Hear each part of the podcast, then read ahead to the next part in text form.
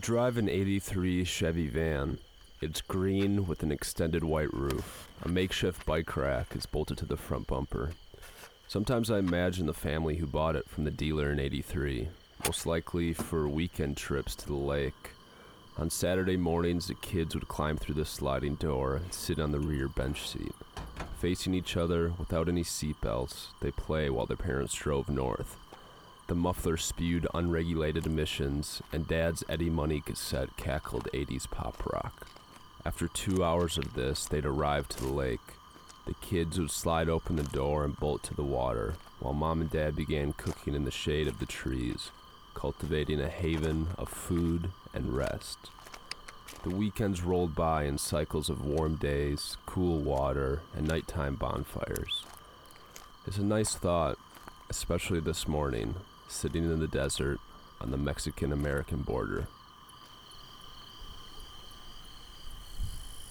It's so windy and the landscape is so vast that I can hear each gust of wind approaching.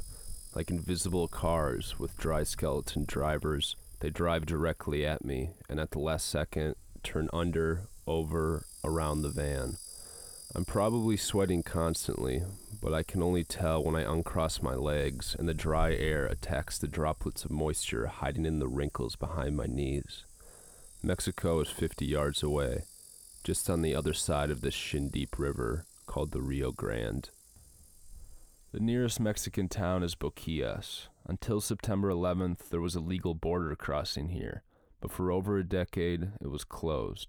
Without American tourist dollars, Boquillas was nearly deserted. But a few locals did remain. One of them was Victor. For years, Victor would stand on the Mexican side of the river and sing.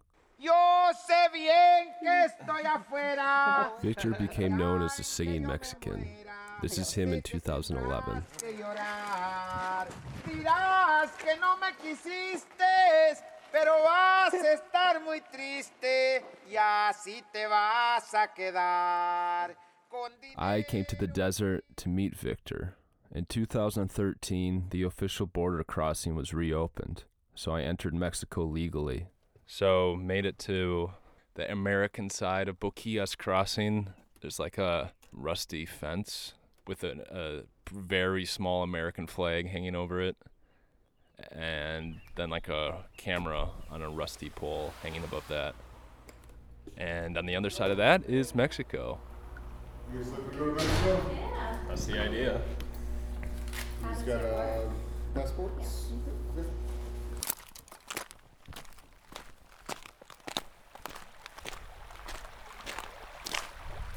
Okay, here, made it to the edge. About 12 yards separates me from Mexico. Uh, here I go.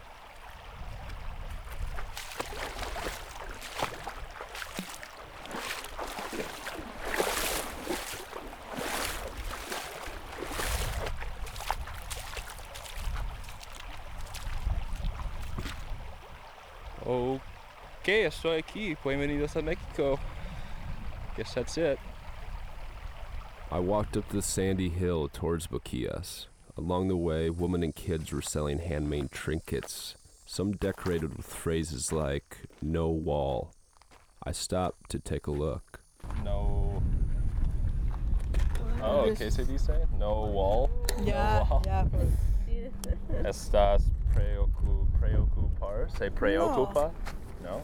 In case you don't understand gringo Spanish, I asked if she was worried about a wall. Yo no. ¿Hay alguien en Boquillas que se preocupa? No, nadie. Nadie. No. Nobody, nobody. Every American tourist must ask about the wall. I bought an embroidered can koozie for her troubles. On one side is a green cactus. Opposite, written in sparkly glitter glue, no wall. I sat down in the town's restaurant for a beer and some tacos. An older Mexican man in a wheelchair rolled in. He had a bandana wrapped around his thigh, a well worn straw hat on his head, and he pulled out a guitar. Could this be Victor, the singing Mexican? Ay, ay, ay. ay. Ay, no llores. I don't think so. After politely declining to buy the parcel of land he wanted to sell me, I gave him a few bucks and headed back towards the river. I didn't feel like walking anymore, so I paid five dollars to ride a donkey. Edgar, a Boquillas local, walked with me. Copper, iron, and zinc. Oh, it's pink. Sorry, so you gotta go. You gotta go.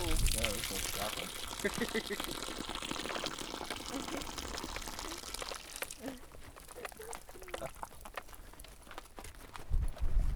¿Se conoces Victor? El hombre que canta? Ah, my friend.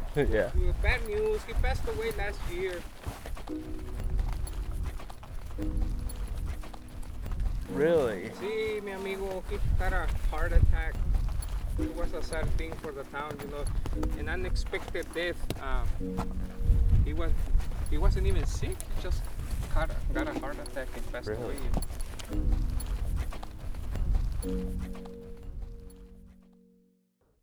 Back at my van on the American edge of the Rio Grande, the sun was setting. I ate a bowl of ramen noodles while the shadows climbed the Mexican mountains in front of me. I ran my fingers over the limestone beneath me, and like most of the rocks around here, they're etched with fossils, shells, and sea creatures, reminders of a time much different from this divided desert. Not so long ago, another drink of whiskey. This was all underwater.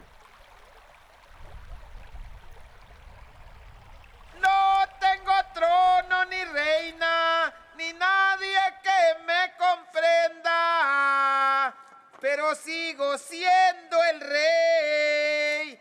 Una piedra en el camino me enseñó que su destino era rodar y rodar. Después me dijo un arriero que habría de llegar primero, pero hay que saber llegar. Con dinero y sin dinero, yo hago siempre lo que quiero y mi palabra es la ley. No tengo trono ni reina, ni nadie que me comprenda, pero sigo siendo el rey.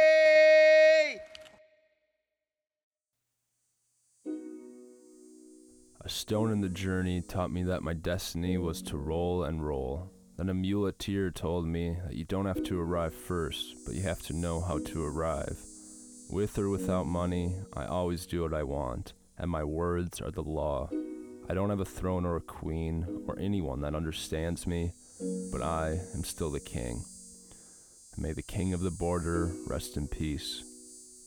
Thanks for listening. Check out this episode on farminggod.org to see pictures of Boquillas, the Rio Grande, and of course, my van. See you next week.